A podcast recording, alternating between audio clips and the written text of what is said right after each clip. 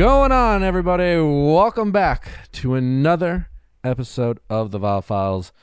I am your host, Nick, and we have just a great episode for you today. The one and only Dr. Amen is with us. He is uh, a leading psychiatrist and brain health expert. We're talking about the brain today, people. And uh, you might have seen Dr. Amen on social media. That's where I found him. Real fascinating stuff that he, he puts out there you probably don't even think about this, but like understanding our brains and our brain health and the health of our brain then obviously can help our mental health but you know the brain being an actual organ that we need to be mindful of and how we go about doing that and what we do to our bodies whether it's diet or the situations we play in and how it affects our relationships is something we talk a lot with dr amen on this episode. And it's uh, really fascinating stuff um, and like I said, you know, something we, you know, I think often take advantage of. Um, that uh, our brain is just, you know, it's almost like we're just like, oh, it's there. We have a brain. You know, guess we can't do anything about it. You know, I was born with this brain, and and, and I'm gonna die with this brain, and you know, like. Well, really, we yeah. So we won't spoil too much of what we talk about with Dr. Amen, but uh, we are, are glad to bring him to you and our audience if you don't listen to the Ask Nick episodes, uh, Chrissy uh, is leaving the show. Um, she decided to be uh, a superhero park ranger, and she is starting her journey. I don't know. I don't know what the fuck you're. Doing uh, bison population control. Yeah. She's Montana's really it's in her blood, and she's lost the passion for producing podcasts and I'm sure when gained we a passion for populating bison. there'll be more antlers in her her living room. I'm sure as we rack. as we check. What? It's a it's rack. a rack. Oh, I'm sorry. See, well, we are sad to see you go, Chrissy, but uh, I'm sure the trees of Montana are happy to to have you. They enjoy my laugh. The trees. People will miss your laugh. Maybe not Howie Mandel, but you know. Love Howie. We love you, Chrissy. How many more episodes are you with us here? Only like three more. Montana needs you. Bison. The bison need me. Allie and Amanda, what are you guys up to? Loyal, loyal, Loyal employees. loyal employees. Oh, I was going to tell you. Um, and another exciting adventure updates on what Allie's doing to her body. Um, there's been this one tooth in my mouth that's like a little jagged, had a little bit of a point, and it wasn't really matching the one on the other side. And I've asked my dad to fix it. He didn't want to. Is your dad a dentist? My dad was like a dental inventor, so he like invented a little sanding disc for teeth for this exact purpose. He refused to do it, which I was like interesting. I've asked dentists to do it. They're like, eh. So bit by bit, I've been using a nail file and I've been filing my little tooth down. And it's looking a lot better. So that's what I've been doing. Has Um, it ever? This is an. This is probably not the right question. Have has it ever like nipped a dick? What her like long tooth that she feels It's the not need it to wasn't file that down? bad. It wasn't Yeah, that she bad. She feels the need to file down. It's like Is a that- long pinky nail. Is that know? why you're going to such extremes to like file down your tooth because you scratched some guy's dick? Uh, no, I've never received that feedback. Am I even Um, allowed to ask that question? I was just question? curious. I No. don't know if we're allowed There's to a lot that of question. shit we talk about at work that, like in a normal workplace setting, would immediately land us Oh, in yeah. HR. Yeah, which Thank is God, what- we, thank God we don't have HR. I'm always wildly uncomfortable, but it's often you guys bringing up these stories. Well, I I will I say, did though, it. I do have like spikes on my teeth right now because I have Invisalign, and it's actually a. okay, I can't believe I'm sharing this. Is there a? Do you give a disclaimer? Like well, uh, n- okay, so they're just on the top of like my teeth, like the front of it, so not super relevant for blowjobs, but I do. I it's become kind of a move where like sometimes if I kiss someone, I'm like, oh, heads up, I have like spikes on my teeth, and they're always like, what do you mean? They're like, Okay, I can't share the rest of this. Why not? no, it's just it's just I don't think people want to know. I don't think people want this this level of insight into my. well, now uh, we're just going to life. imagine, and Okay. probably it's going to get weird. There's an Invisalign community out there that's yeah. with Okay. you, Amanda. So to the other other guys, gals, theys with Invisalign, um, you ask them if their hands are clean, and then if they are, I'll like take their finger and like run it gently over my teeth and it's always it works like a charm. To like that's how you get action? That's like more alarming than anything you've ever told me. I hor- It's like just do it a fun stick a finger in the mouth. no. Fucking horny 20-year-olds. Oh my Men, horny 20-year-old men. Anything works on them. 31 year old men, Nick. Love the spikes. You know what? Men. teeth. Men, I guess. So hard. And women. I flirted with a girl at a party and I was telling my roommate about it later and she went, You mean the one with the face tattoo? And I was like, What? And apparently she was standing looking to the side and on the other side of her face she had a face tattoo. Did not see, spent like 10 to 20 minutes flirting with this girl. Ellie, can you stop filing your teeth? but it's almost perfect. I'm so close. Just the thought of that gives me like nails on chalkboard vibes. Like I can feel the tingles in my body. See, I get don't way more of a do it whooshy thinking about Amanda putting someone else's finger in her mouth to I touch always those. ask them if their hands are clean first. It And doesn't if- matter. No one's hands are clean unless you like you know Take it right from the soap. right from the yeah the, and unless you're going directly from a five minute hand scrub with soap to your mouth they're not clean Well, it's usually like if we're leaving a like if we've just left a restaurant, I'll Oh. give people hand sanitizer Do after they? we leave the door. I always have hand sanitizer in my fanny pack. wait so you have hand so instead of asking them do you just hand sanitize them or are you just giving the No, this um, is like the context of like I've sanitized their hands earlier, typically, and then if not, I'll ask them if their hands are clean. ladies Like, why? Why do they? Why do they need to touch them? That's my biggest question. Oh, oh. You know, don't knock it until you've tried it. uh what a team You've got teeth. Oh. yeah, Nick, you pick all stars. what a team what a team. Uh, well, we'll be lucky to have Chrissy for a few more episodes until she goes on her journey. Yes. Request. Into the wild. Well, again, we have a great episode for you. We're talking about the brain today. How does that impact our lives? We need to start, start, start, start taking care of our brains a lot more Clearly. clearly. yeah. How do you feel? How do you feel about your choices in life? Everyone in this room after.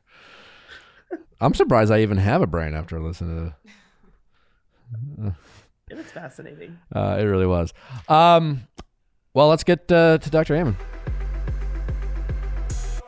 Dr. Amen, thanks so much for joining us. It's a, a real pleasure to have you. Well, I'm so excited to talk about the brain and relationships. Actually, one of my favorite topics. Oh, really? Well, great. It's uh, ours too. We we talk a lot about that on this show, and I came across your your social. Uh, I found you on TikTok, and and just kind of just spent.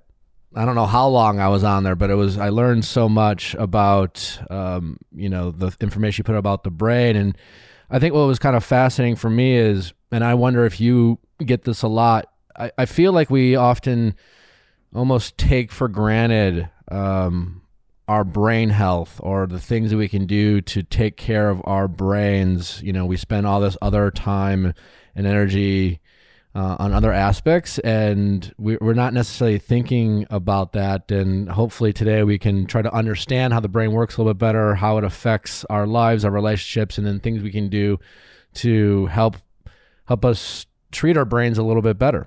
Well, thank you so much. You know, I, I actually think very few people actually care about their brains. And I live in Newport Beach, where we have more plastic surgeons than almost anywhere besides Beverly Hills. And I often say we care more about our faces, our boobs, our bellies, and our butts than we do our brain. And, and how insane is that when your brain creates everything in your life. And uh, when I first looked at my brain, 1991, I was a double board certified psychiatrist. I was the top student in neuroscience in my medical school, and I didn't care at all about my own brain. And then when I saw it, and I saw it wasn't healthy because I played football, I didn't sleep much, I had bad habits um, I was horrified and developed a concept I call brain envy Freud was wrong. Penis envy is not the cause of anybody's problem. yeah. It's brain envy. You have to like start caring about the three pounds between your ears. Yeah, it's um, you know perfect, perfectly said, and you're you're right. We, we we definitely take it for granted. I remember, you know, as, as a young man, you you know you watch movies and TV shows, and you might see characters uh, with mental health problems, or you, people will you know losing your mind, so to speak. And I think as a young person, you just kind of like a lot a lot of young people in a lot of areas, you always think things like will never happen to you. And you know, as I get older the more I think about it, the more it's not like I feel like I'm losing my mind, but there are times where I feel like, you know, there's a brain fog, or whether it's my anxiety or my rumination or overthinking. Um, you know, and that's why, like, when I discovered your page, you're, if whatever reason, there's always seems to be, like you said, this disconnect between you know what's going on in my mind and the actual like physical brain and what and how that might be impacting my thoughts and feelings and my perception of the world well if you marry those two if you get your brain right your mind will follow yeah. I wrote a book I love called The End of Mental Illness. I hate the term mental illness. I hated it when I was a medical student 45 years ago um, because it shames people. It's stigmatizing and it's wrong. They're not mental issues, they're brain health issues. Get your brain right and your mind will follow. I'm in a new docu series with Justin Bieber. It came out last year. I've been his doctor, uh, and you know, like many celebrities I see, sometimes he'd do what I say, and most times he wouldn't. Yeah. One day he came into my office, and it was so smart. He said, I get it. My brain is an organ, like my heart is an organ. If you told me I had heart problems, I'd do everything you said. I'm going to start doing what you say and he just got dramatically better. And if we can stop with, oh, these are mental illnesses, take this medicine for this symptom, and first work to get your brain healthy, um, we just be better as a society. Yeah. Um, so, what are some of the just and just basic things that we often are taking for granted that is our is our uh, that is damaging our brain function and and what does that mean to damage your brain function? And yeah let's let's just start there. So you know i think brain health is three things. Brain envy got to care about it. Avoid anything that hurts it know the list and some of the listeners are not going to like the list. And then do things that help it. And so what hurts the brain? Not exercising exercise is great for the brain because your brain is 2% of your body's weight, but it uses 20 to 30% of the calories you consume. We'll talk about food, 20% of the oxygen, and 20% of the blood flow. So anything that lowers blood flow, like a sedentary lifestyle, is bad for your brain. Alcohol, is not a health food.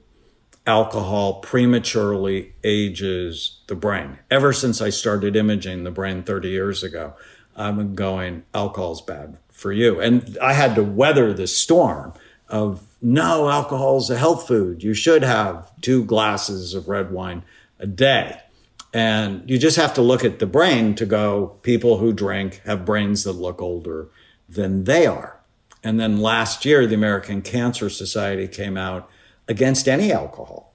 They said any alcohol is associated with an increased risk of seven different types of cancer. It was my biggest blog last year. I titled it, I Told You So. And um, marijuana is not good for the brain. I published a study on a thousand marijuana users. Every area of their brain is lower. Now, I'm a huge fan. It should be legal. Please don't put people who use marijuana in jail. That's just a waste of resources. But let's not say by and large it's good for us. Because if you use it as a teenager, your chances of being anxious, depressed, and suicidal is a, in your early 20s is dramatically higher. And I'm like, you know, there's a whole bunch of other things to do before marijuana for anxiety, diaphragmatic breathing, the right music, um, learning how to kill the ants, not believe every stupid thing you think. Um, the standard American diet, so sad. The real weapons of mass destruction, uh, ISIS has nothing on our food industry.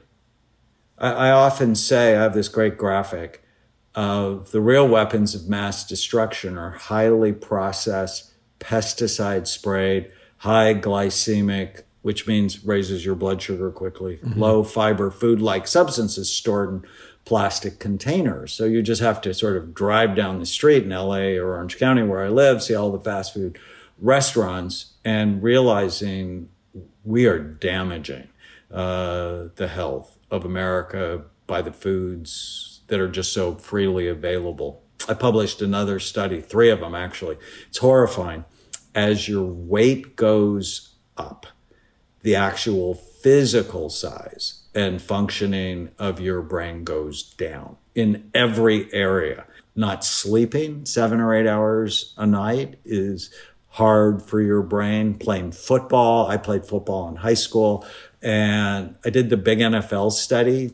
Was at a time when the NFL was not telling the truth yeah. about traumatic brain injury in football. And I love football. I mean, I played it. I was like a crazy Ram and Washington Redskins fan. And, and then I started seeing high school players after I started doing imaging. And I'm like, oh my God, it damages their brain. And then I'd see college players. And then I've now seen over 300 NFL players. And it's bad news because your brain is soft about the consistency of soft butter.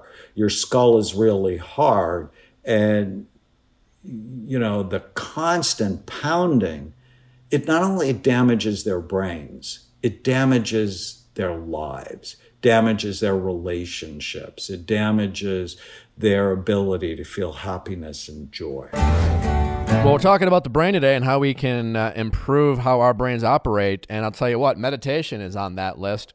And Headspace is the app that is making meditation easier than ever before. Whether it's uh, a daily dose of mindfulness in the form of guided meditation, or uh, just uh, maybe you want to, you know, meditate those kids, get them all, get them all together, and just say, calm the fuck down and start meditating. Headspace also has three minute SOS meditations for you and for the kids. Headspace is the only meditation app achieving the field of mindfulness and meditation through clinically validated research. Need to find better sleep? Well, meditation can help with that too. Headspace helps us wind down.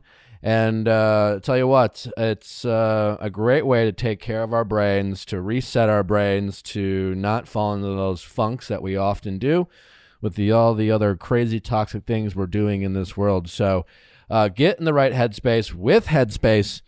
Headspace's approach to mindfulness can reduce stress, improve sleep, boost focus, and increase your overall sense of well-being. I love it. Uh, it's uh, been a, an active goal of mine to meditate more, and Headspace is making it super easy for me because the app is so easy. And since I spend too much time on my phone anyways, at least I have something beneficial like Headspace to help get me in the right state of mind. Headspace is backed by 25 published studies on its benefits, 600,000 five star reviews, and over 60 million downloads. Headspace makes it easy for you to find life changing meditation practices with mindfulness that works for you on your schedule, anytime, anywhere. You deserve to feel happier, and Headspace is meditation made simple. Go to headspace.com slash V-I-A-L-L. That's headspace.com slash V-I-A-L-L for a free one-month trial with access to Headspace's full library of meditation for every situation.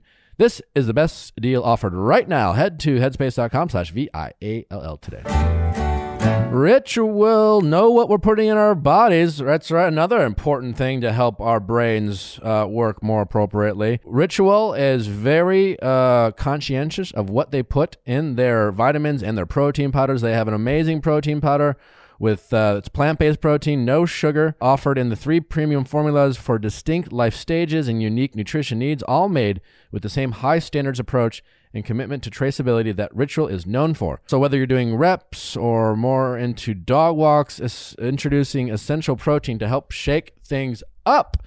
That's right. So whether you want to get your gains at the gym or you just want to Make sure you're getting the appropriate amount of protein in your diet. Ritual has you covered. You deserve to know what you're putting in your body. With one of a kind, visible supply chain, you'll always know what's in Rituals formulas, where their ingredients come from, and why they're included. 20 grams of pea protein plus complete amino acid profile. The best part about it, I like it, is it uh, mixes well and it tastes good. And then I let Ritual do the rest of the work because they're uh, I know they care about what they're putting in uh, their products. So why not shake it up with Ritual? Make uh, to try and make something new, less scary. Ritual offers a money back guarantee if you're not 100% in love. Plus, my listeners get 10% off during your first three months. Just visit ritual.com slash V-I-A-L-L to add essential protein today. That's ritual.com slash V-I-A-L-L. So I guess my question of all these things that we can do to potentially damage and the things that we are all doing on some level, is there hope in the sense that you mentioned you looked at your brain years back and it didn't look good and you want to make changes? Can our brains heal? You know, if we start making changes in our lives and you know, reduce the alcohol, increase our fitness, change our diets. Uh, is the damage done, and we can just stop the bleeding? No pun intended, or or what? Or, or maybe we want blood flow. Um, but or can our brains heal and improve? So the my favorite thing that I've ever said, based on our work, is you're not stuck with the brain you have. You can make it better, even if you've been bad to it, and I can prove it. So take my NFL study. High levels of damage. I mean, it's like, let's just stop lying about the whole issue. Own it. I think most people in America now get it that football is a brain damaging sport. 80% of my players get better. Um, and that number is probably higher if they're more cooperative. So if you work to have your brain better, um, we do a series on Instagram called Scan My Brain. We did Dr. Emily Morse recently, who um, does this great podcast, Sex with Emily. And I have her brain 18 months apart. And the improvement was breathtaking. Uh, I was so happy really? for her because once you see it and you go, oh, it's not what I want it to be, then you can intervene. And if we do the right things, your brain can be better. How exciting is that? Especially if you get the foundational message your brain's involved in everything you do. And when it works right, you work right. And when it doesn't, you don't. So if you learn to love your brain, and then you just ask yourself this simple question every day Is what I'm doing good for my brain or bad for it? And you choose good because you love yourself because you love your energy, your mood, your happiness, your mission, your wife, your boyfriend. The doing the right thing is never about you should do it. It's about love um, because your brain controls everything. Yeah. How how much does um, sugar impact our, the health of our brains? Because I feel like that's something we all might have too much of uh, and the inflammation it causes. I mean, I, I have a sweet tooth, and I'm always constantly trying to reduce it. And you know, I've always thought about again like the other aspects of my health, but then you know, you think about your brain and how how how impactful is uh you know your simple sugars to your brain. So the the in the weapons of mass destruction that fits in the high glycemic. So the glycemic index is how quickly does a food turn to sugar. And sugar is high. Uh, the problem with sugar is it's addictive. It's pro inflammatory, which means it increases inflammation. Blood sugar issues are a monster problem in the United States. 50%, 50% of the population is either diabetic or pre diabetic. And what you see, diabetes shrinks the brain. Diabetes actually damages every organ in your body. And like you, I have a sweet tooth. My grandfather was a candy maker, and mm. I was named after him. And he was my best friend when I was growing up. And so candy, uh, fudge, ice cream was all about love mm. and, and connection to the most important person in my life.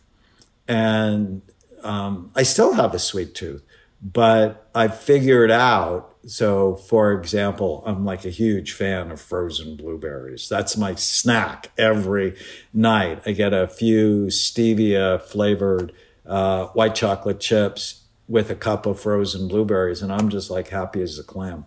Or I, I do a brain healthy hot chocolate every night for my family. And it's basically unsweetened organic vanilla almond milk from Costco, um, cocoa powder, which is a superfood. And there's a company called Sweetleaf that makes chocolate flavored stevia. I mix those up, put them in the blender. It tastes amazing. It's sweet. It's good for me. And it's, it's something I love that loves me back. And I know we're going to talk about relationships, but you're in a relationship with food. And are you in a good relationship with food that serves your brain and your body? Or are you in a bad relationship? Like those cupcakes um, or gelato, they're bad for you. Um, they damage your brain. But, you know, the frozen blueberries or the brain healthy hot chocolate, they love you back. Yeah, that's a really great way of looking at it. Uh, before we, we dive into the kind of correlation between the brain and our relationships, uh, one last thought I had in terms of like our question. You've been studying the brain for years. The internet, social media has drastically um, changed and and turned into this behemoth of a thing that has changed the world, changed our lives if there's any one addiction I have, it's to my phone. Uh, have you d- looked at scans and studies on the impact of social media and the screen time that we have and its impact on the brain, whether healthy or unhealthy? Yeah, you have to be so careful with it. I mean, obviously, there are benefits of it. That's how you and I found each other. Um, it it can connect people, but the more screen time, the more anxious people are the more depressed they are. Um, I have a new book called Your Brain is Always Listening. And I talk about the societal dragons. And social media is a societal dragon because the more you spend on it, the more you begin to compare yourself to others in a negative way. Uh, the more it decreases the time for sort of the real relationships you have. Plus, if people have watched The Social Dilemma on Netflix, mm-hmm. it'll just flat out horrify you. Yeah. Because you realize these companies are making money developing algorithms that piss us off, that scare us. And um, the constant feed of negativity is harmful to the brain because what we're doing is taking very rare events and making them seem very common, whether it's a fire, a flood, an earthquake, a mass shooting, a robbery, and it's lighting up. I call it global amygdala hijacking. So the amygdala is the part of your brain that responds to fear and social media is you know lighting that up giving you a little hit mm. of uh, fear because that's what keeps you coming back.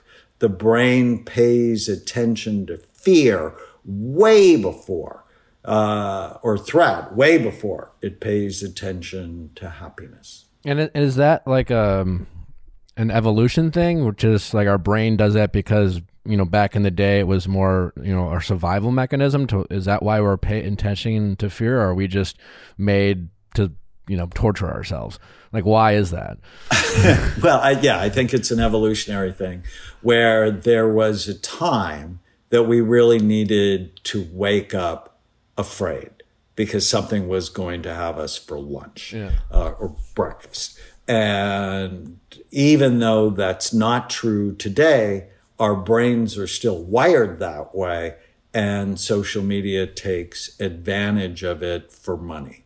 And I just don't want anybody making money off of my early death. That that just makes me unhappy. yeah, totally.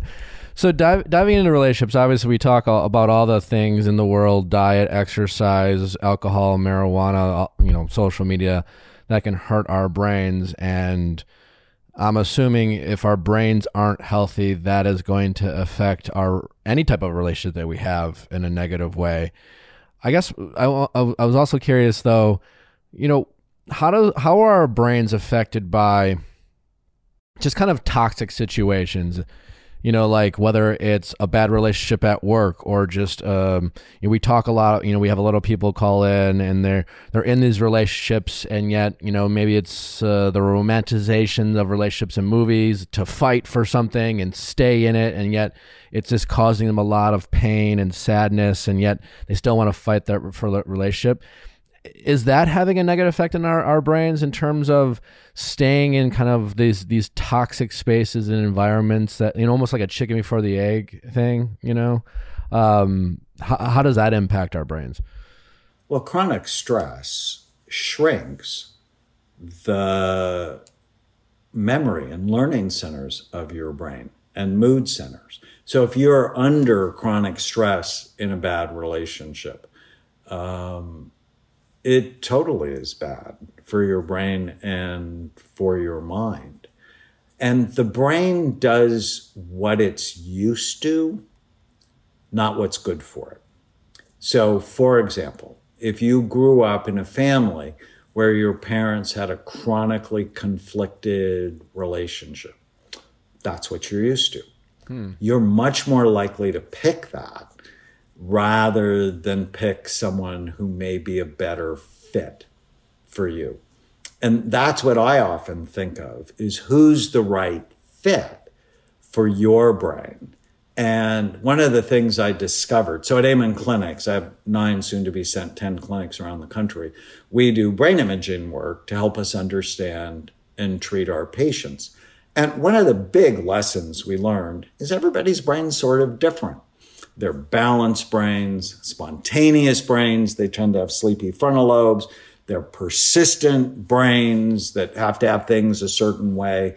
They're sensitive brains, deeply, deeply empathic, but tend to be sad. There's anxious brains. Um, and so knowing your brain, because your brain type is going to interact with someone else's brain type, and does it work or do they clash? So too often, you know, in the marital couples I've seen, I have a spontaneous ADD like person who's married to a persistent OCD like person, and that causes chronic conflict. But most marital therapists never look at the brain.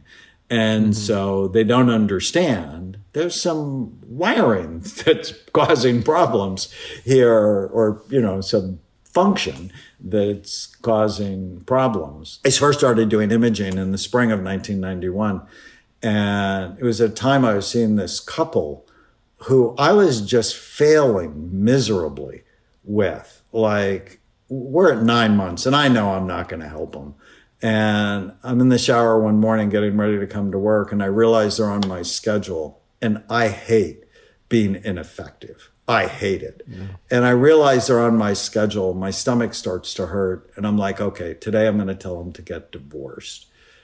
but I grew up Roman Catholic, like my mother yeah. was not kidding.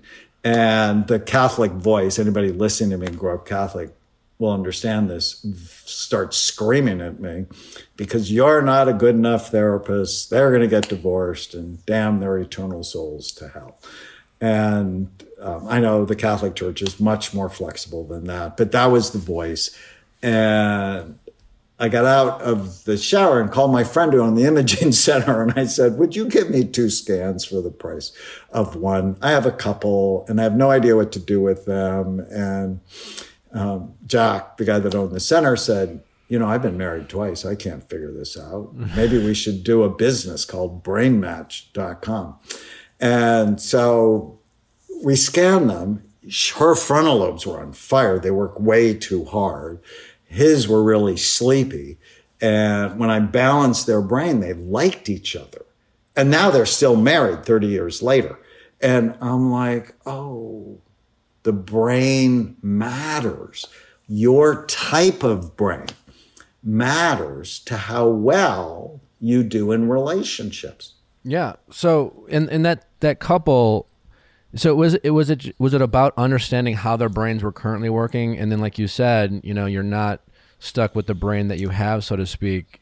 It wasn't like oh your brains don't line up, get divorced. It was here's the conflict, and then how do we address and and have them work better in unison? Is that how you approached it? Right. You... No, they're still together. Yeah. So he had sleepy frontal lobes. Front part of your brain is the most evolved part of your brain. It's involved in focus, forethought, judgment, impulse control. Um, I strengthened it. So, you know, either with a medicine or a supplement to activate frontal lobe function. Um, and her brain was working too hard. So I gave her something to calm it down. So in balancing their brains, they could actualize their goals, right? I have all of my couples go, okay, what's the goal? What kind of relationship do you want? And it basically boils down to the goal I have with my wife kind, caring, loving, supportive, passionate relationship. Always want that don't always feel like that. Yeah. I get these rude thoughts that come into my head. But if I can kick in my frontal lobes, I'm like, is this helpful? Will it get you what you want in the relationship? And when your brain is healthy, people are kinder. They have more empathy. They communicate better. Um, you know, I often say no forethought equals no foreplay, right? You can't hurt someone's feelings and expect them to want to be intimate with you. Yeah, uh, totally. Uh, my I, my brain um, is just kind of, of, thinking about all the things that you're you're saying right now. How much of a difference are there in in the, the types of brains or how they work between men and women? Are they pretty much the same with some minor differences, or how do they work? And have you found, if so, if there is a difference, understanding that difference helps uh, your your heterosexual relationships uh, understand each other a little bit better? So I did this one of the scan my brain videos with Daniel Sharman, uh, an actor who I just love, and Leggy Landon, and we were talking about differences between male and female brains, and we put a little clip of that on TikTok that got eight million views. Um, we're, we're not even the same species when it comes to brain function. Really? Women's brains are dramatically more active in their frontal lobes and in their emotional brain. Overall, women's brains are healthier which is why they go to jail 14 times less than males. Women make great leaders. Uh, they're better at multitasking, um, but they're also more vulnerable to things like anxiety and depression. And uh, guys, their visual cortex is better and our ability to shoot things. So we have better sort of central vision where women have better peripheral vision. So if I'm checking out a cute girl, I have to turn my head so I get caught. My wife's checking out a cute guy, she doesn't have to turn her head so she doesn't get caught. but it's it's so interesting and and so different and estrogen helps the language centers of the brain develop, but also the empathy parts of the brain and their olfactory uh, or your sense of smell uh, develop. Testosterone, you know, more the coordination centers. Uh, and, you know, yes, I mean, there's all sorts of variations. Uh, you know, there's some women that have sleepy brains and some men that have busy brains. But I published a study on 46,000 scans looking at the difference between male and female brains. And it's just like we're not even the same species. And God punished me because I have five sisters and five daughters. So I'm like, I know more about this than I want to. That's wild. Um, while you're talking, we were, you know, I was thinking about anxiety. I, I suffer from anxiety like a lot of people do. Um, and obviously that can affect our relationships. Do you, would you say anxiety, you know, is caused by the things we do to our brain more than like, is anyone just generally a more anxious person just because of how their brain was made, or is it what we're doing to our brains that's causing the anxiety more often? Does that make sense? you know, there's a couple of reasons why. Um, and your brain is always listening. In my new book, I talk about the dragons from the past that breathe fire on our emotional brains. And there's the anxious dragon, but there's also the ancestral dragon, which is sometimes the anxiety we have is not ours. Sometimes it's our moms or our dads or our grandparents. Genetic stories get written in our genetic code and they play out in future generations. So finding a way to manage your anxiety and sort of take care of it will actually be good for your children. Um, sometimes, uh, you know, I had an older brother that beat me up like every day for seven years. And that'll make you anxious, you know, always watching for something bad to happen. So childhood trauma um, can sort of get stuck in the brain. You know, it's one of the problems with the brain. It has memory. Uh, it's a really good thing, but it could also be a really bad thing. The trauma can get stuck. And sometimes it could come from an undisciplined mind. And, you know, we have this great new movement on mental health, and I love it. But we should be starting to teach preschoolers about good mental health habits like physical health. And I can see you're in really great physical shape.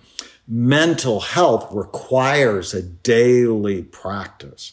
So, for example, I start every day with today is going to be a great day. Why? Because my mind will find out why and focus on that rather than why it's going to be a bad day. Everyone should learn diaphragmatic breathing. Um, if you struggle with anxiety, um, there's a great app I like called Awesome Breathing. It's a breathing pacer.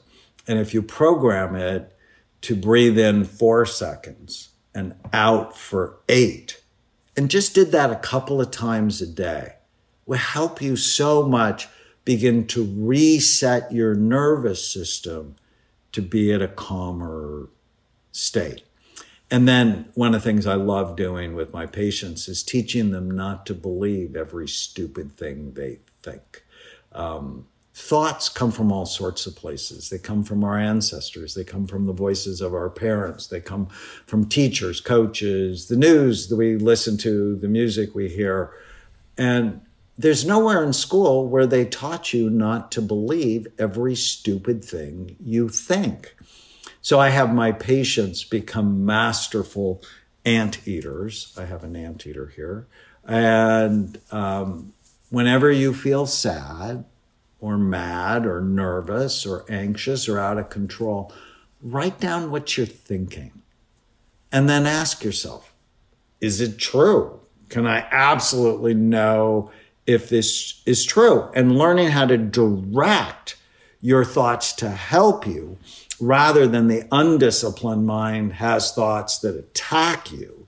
Um, learning how to win that battle, if you will, is, is incredibly helpful. Yeah, and I uh, imagine that you can apply that in in your relationships too. You know, one thing my therapist talks about, you know, writing things down a lot, and if if if if I'm in a conflict with my girlfriend, um, kind of like you said, you know, changing the narrative or stepping away for a second. Does this really matter? If I feel like you know. Uh, she's doing something to me or not communicating in a way to you know look at the other the other side you know if she's you know like when people i feel like in relationships we often like to say to each other well you always do this you you or you never do that for me and things like that and and and is it what you're saying kind of like in those moments to take a step back and maybe think of the times they might have done that or or to try to give them the the benefit of the doubt. Is that what you're saying, and, and, and how we can apply that into like in our everyday lives and relationships?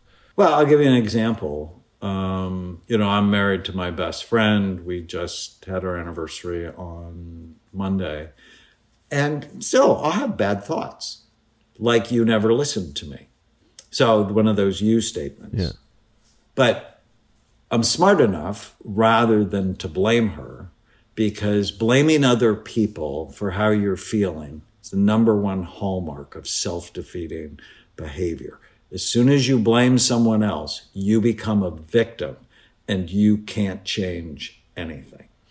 And so I just write it down. Tana never listens to me. And then five simple questions. Is it true? And I'm like, no, I've written 16 national public television specials about the brain. She's listened to all of the scripts. So, no. So, question number two is it absolutely true with 100% certainty? No. Three, how do I feel when I have the thought? I feel sad and I feel mad and I feel disconnected and isolated and lonely. It's our negative thoughts that are often not true that drive bad feelings. For who would I be without the thought? So much happier, so much more connected. And that was four. And five is take the original thought, you never listened to me, and turn it to the opposite. You always listen to me. Well, that's not true. But when we turn it around, we turn it around three ways to the opposite, to ourself, and to the other person. Um, and it turned around for me as I never listened to her. And I'm like, oh, because I'm busy. But if you play with the thoughts, they don't have to torture you. Learning to direct them to help you. And I have a mnemonic for relationships I like, and it's relating. And the R is responsibility. And people often say, well, relationships should be 50 50. And I'm like, that's a prescription for disaster. Relationships need to be 100 100.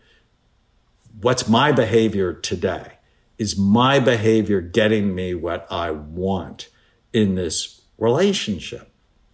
And when you have good frontal lobes, when you have a healthy brain, and you get this concept of responsibility. So break that word into two response, ability. What's my ability to respond based on my goals? I almost always act in a way that's helpful, which is important because that wasn't modeled for me when I was growing up. You know, I grew up in a Lebanese family and my dad thought he was, you know, the emperor and was often rude to my mom. And if I just did what was modeled for me, I'd be divorced. Is our is our brain our ability to have a healthier brain help with being less reactive? I feel like the world is, you know, COVID, social media, you know, words like being triggered, you're seeing more and more. I feel triggered, whether it's from a TV show, and then and then it seems like if we feel triggered, we feel a justification to react, you know, a little bit more, you know, aggressively or harshly, and a lot of things you just spoke on, kind of uh, talk about how maybe we can not react so quickly and then be more reflective to control our thoughts and then therefore respond better to our, our, our feelings. Is that something that we can continue to try to work on and, and how much does our brain impact that? Well, think of it, Nick, like hardware and software. When you get the hardware right, it's so much easier to run the software. Yeah. If your brain's not right, even if you have good training, it's harder. But once your brain is healthy, you still have to program it, right? So I, I, always think of people in four big circles. What's the biology or the brain health issues? What's the psychology or your mind? What's the social circle? How are my relationships? And the spiritual circle is ultimately why do I care? What's my sense of meaning and purpose? The foundation, brain health.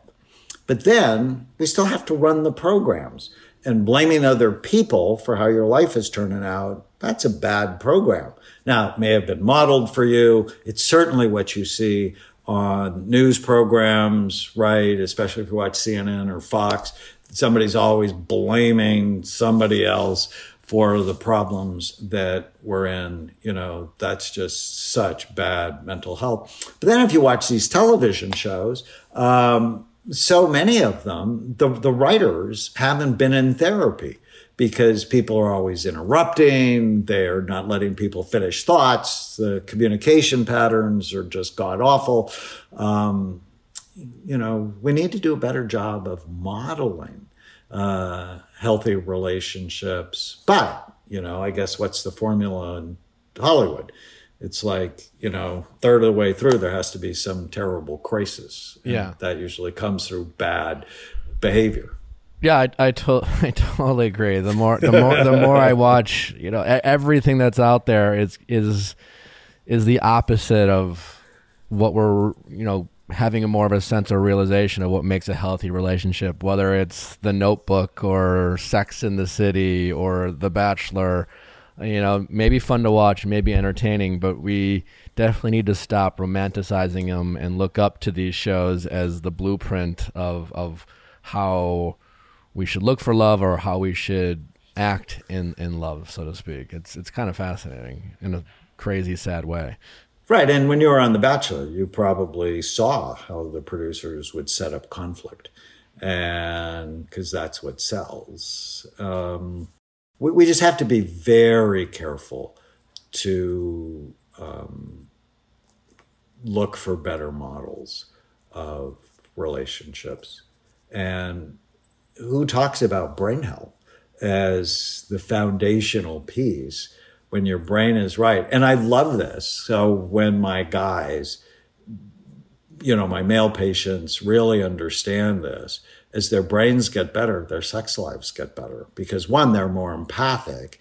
That's the E in relating. And two, blood flow is better. Because if you have blood flow problems anywhere, they're everywhere. And I used to say, whatever's good for your heart is good for your brain. And then I wrote a book uh, called The Brain in Love, and I extended the analogy. And I went, whatever's good for your heart is good for your brain, is good for your genitals, because it's all about blood flow. So, you know, your performance is better if you're taking care of your brain. Oh yeah, I mean, um, there's always seems to be a misconception.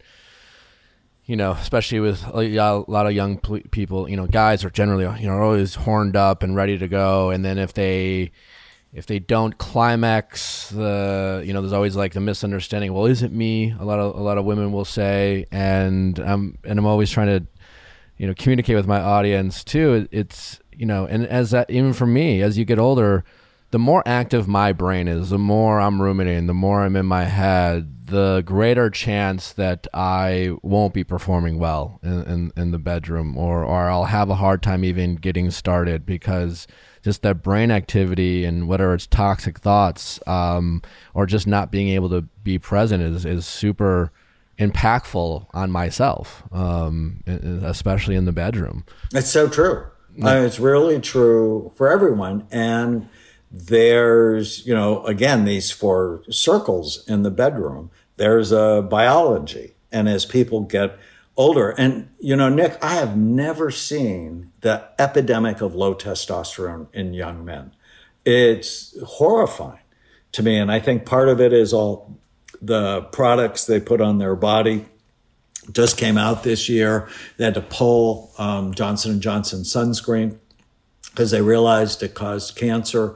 But if you just look at the ingredients of the powders and potions and lotions that we're putting on, you know, young boys' bodies to keep them safe from the sun, we're damaging their testosterone levels. Um, so that's going to impact libido and function. And then we have all these people with undisciplined minds, which leads conflict in relationships. Uh, and so getting right relationally is physically and psychologically, um, spiritually, even, which is, you know, why are we here? What's your deepest sense of meaning and purpose?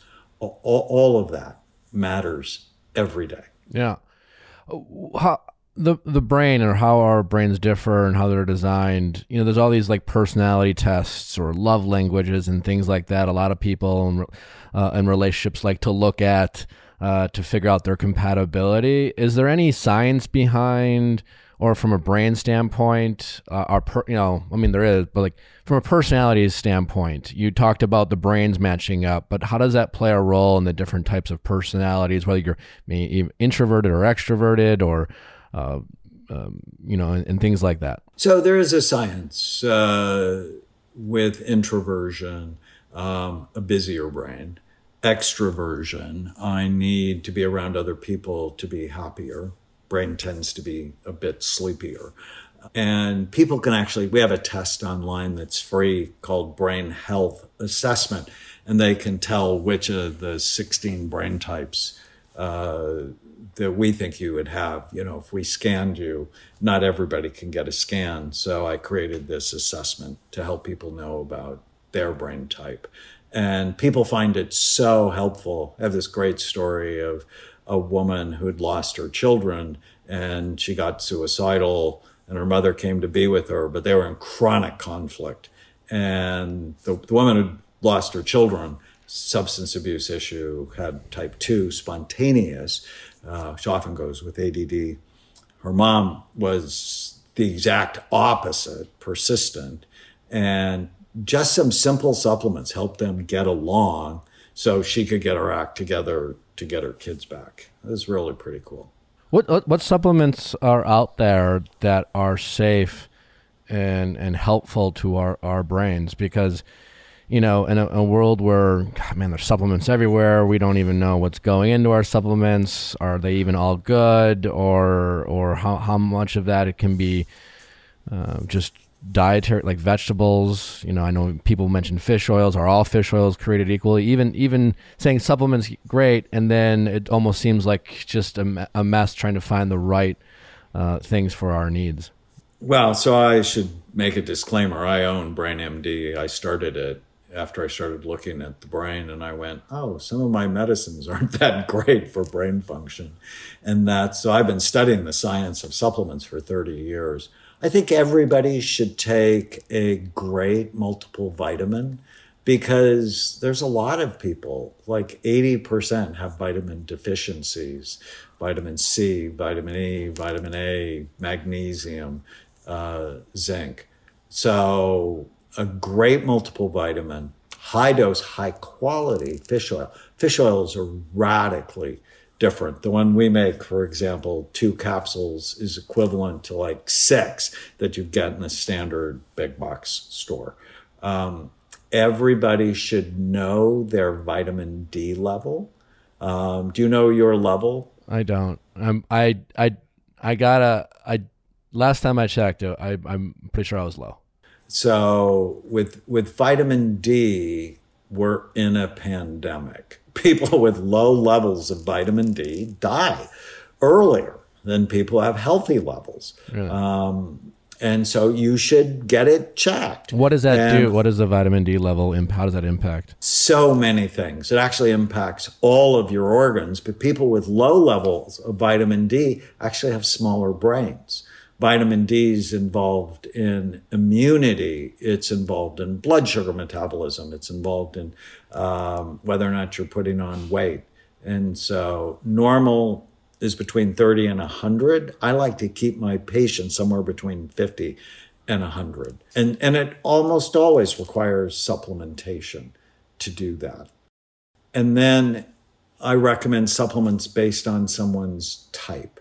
So for our spontaneous people, I like green tea extract and rhodiola. For our persistent people, I like 5-HTP.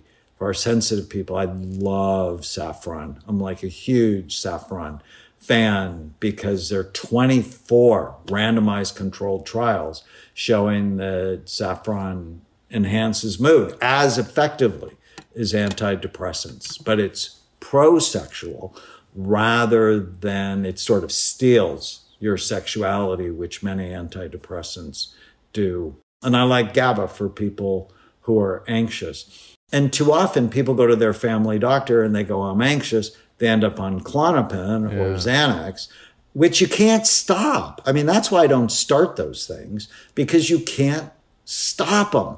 And that should never be the first and only thing you do. It should be diaphragmatic breathing, not believing every stupid thing you think. Lavender, smelling lavender, saunas, uh, hypnosis, uh, meditation, all of those things. I actually, Uh, GABA. I uh, before you go off to one of those meds that you may be on for 40 years. Yeah.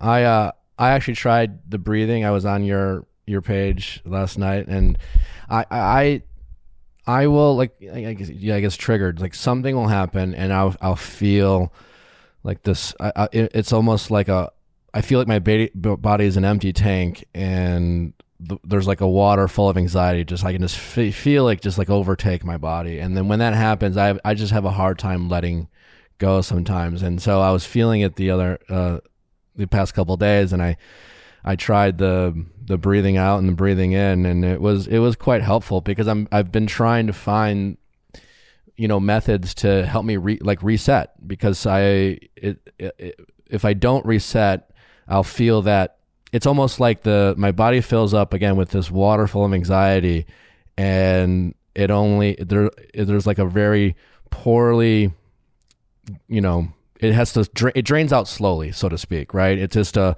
a, a dripping faucet that ta- sometimes takes days and i'm trying to find a way to just flush it all out and that was that was quite helpful i, I tried it and I, I i plan on doing much more of that because it, it really did work I, I love that analogy of, you know, sort of the anxiety filling up and it's just not draining right. It's why zebras don't get ulcers. And there's actually a book by Robert Sapolsky called Zebras Don't Get Ulcers because when something awful happens, like the lions chasing them, their nervous system knows how to reset itself back to normal. And humans, we don't have that same capacity if you're under chronic stress and living in LA and, you know, being in the limelight, being a public figure, sort of chronic stress.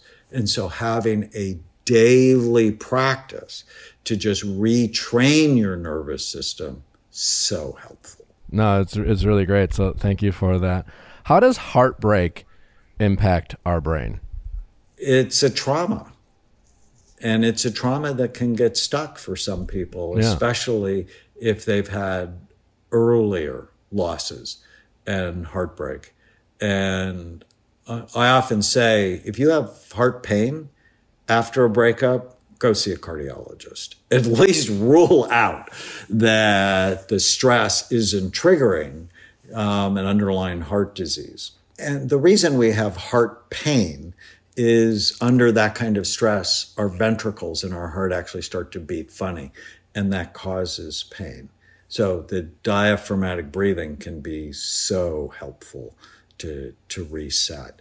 Um, but grief is is hard, and when people lose an important relationship, even if it's sort of their fault, they can get pretty crazy for about six months. Yeah. And and then they do things to hurt their brain which only perpetuates the craziness. Yeah like I, yeah i mean there's usually an uptick in uh, alcohol consumption or drug use or things like that or uh, just other other toxic activities. Do you have you done any studies on we talk a lot about you know or we get a lot of questions about porn uh, whether that's positive in a relationship for a couple to watch together? Is it negative? We've had you know people be addicted to it who will call in. Have you done any studies about that or its ramifications especially as it relates to the sex life uh, or you know i'm seeing you're seeing a lot of single young men learning about sex through porn and before they ever even have sexual partners they've consumed hours and hours of you know pretty aggressive porn. What what is that uh, how does that affect our brains? There's some evidence actually shrink the judgment centers of your brain your frontal lobes. I think the biggest worry for me is eight and nine year olds are being exposed to porn at an alarming rate so before their brains are anywhere near the ability to understand what they're watching, they're getting addicted to it. This this is probably in the top five of the worst things about social media in the new digital age. It is going to have a negative impact on people's relationships because it's being formed in no way by their imagination um, or with mentors who love them and care about them. It's going to be formed by whatever random video pops up on their phone. And, and I think parents have to be super careful. Yeah. How do how does our brain or our different the health of our brain impact our ability to weigh options and, and choices? I, I bring that up because like social media, for example, not social media, but like dating apps with social media are more and more abundant in relationships. People are meeting on uh, dating apps. Overall, I think it's a very net positive thing to to meet people, but there's an abundance of choice with with dating apps, and now we're having people, you know, you're matching with 15, 20 people. It's paralysis of choice.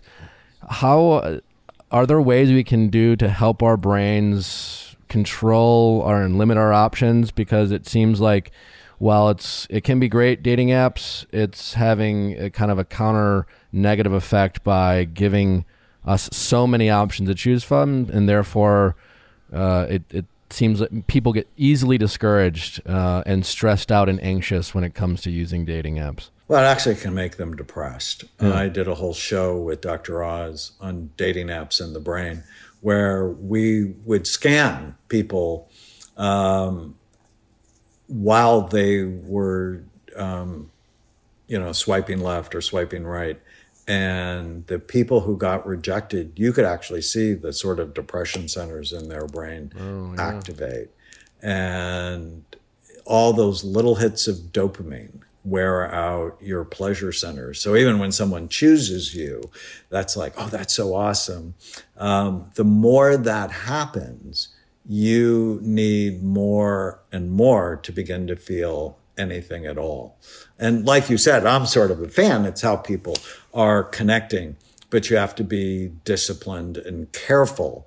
Otherwise, it will steal um, your current relationships. Yeah, it's yeah. I mean, when you're just talking about, I'm thinking about that. Even, even this the swiping right and getting no response. You know what I'm saying? Like it, with using a dating app, there's all these various stages of validation or disappointment that can happen between going on the app and actually just meeting someone in person. And it's it's amazing and almost crazy or scary to think uh, how we're putting ourselves in these very vulnerable situations just by turning on an app thinking, oh, you know, whatever, I'm just going to go start swiping. And like you said, it can be, um, it can affect us a it lot. Can, yeah. it can hook your brain. And clearly, I mean, because one of the most important things we ever do is connect with other people. And if we feel rejected, it, there's negative chemicals that go with that. I mean, that'll trigger stress hormones. And even being accepted too much and not knowing what to do can be stressful. That that's um, a lot to think about. Uh, I know you have to get going, uh, Dr. Amen. I, I, can't thank you enough for uh, you know sharing with us. It's such fascinating things, and again, what I love so much about it is like you, we opened up with. I think we definitely take our brain health for granted. Just before we let we go, is there any kind of final thoughts that you have? Uh, just kind of reminders for people if there's any takeaways they have uh, from you with it, when it comes to like taking care of their brain uh, and how it affects their relationships. What would those be? With a better brain, always comes a better relationship. And so putting brain health in the center of the relationship, you guys, you just will get along better. And then I always want people to activate their frontal lobe. So, this most human, thoughtful part of you in a relationship, know what you want, define it together, and then ask yourself this little question every day Does it fit? You know, I'm thinking, I'm 67, but I'm thinking of tattoos now. I don't have any yet, but that'll be one of the first ones I get. Does it fit? If I want a kind, caring, loving, supportive, passionate relationship with my wife, does my behavior fit? So, not blaming her for how things have turned out, always looking to me. What is it I can do better? Because that's my power place. and then go, does it fit? And with a healthy brain, you just act in a way that get much more likely to get you what you want. Yeah, I, I love all that. I love the talking about you know controlling what you control, your power play. That's that's absolutely great stuff. We talk about that a lot. Uh, can't thank you enough. Uh, can you just let the, my audience know where they can consume more of the information you have out there, uh, your social media, your website, uh, the books you have out there? Um, I, I, think everyone would benefit from uh, consuming more of the things that you're putting out there. So please let them know. Uh, thank you so much. They can find me at on TikTok at Doc Amen, D O C A M E N. On Instagram or Facebook, they can also go to amenclinics.com. So, Amen, like the last word in a prayer, clinics.com or our supplement company, brainmd.com. Awesome. Uh, maybe one of these days I'll have to come and get my brain scanned. I'm a, I'm a little nervous about what I might find out, but you know, maybe it'll be. Oh, but Nick, it's only good news because you have what you have. Sure. And if we could see it and then work to make it better, well, how cool is that? No, totally. And, you know, people's biggest fear when they come to see me is not that their brain will be troubled, is that their brain will be normal and they feel bad just because they're like a bad person. Like, yeah. And it's it's transformative. I, I, know looking at my brain transformed the rest of my life because when I fall in love with it and do the right things at 67, um, every bit as sharp, probably sharper than I was at 37. Yeah. Almost like having a relationship with your brain. right. Yeah. Well, this is fascinating stuff. Uh, there's so much more. I'm sure you have to teach us, and I'd love to talk more, but I know you have to go. But thank you so much. Uh, don't forget to send your questions at asknick at kastmedia.com, cast with a K. Subscribe, five star review, all that fun stuff. Make sure to follow Dr. Amen for more great content about your brain and how to take care of it. Uh, we will be back on Monday for our Ask Nick episodes. And until then, have a great week.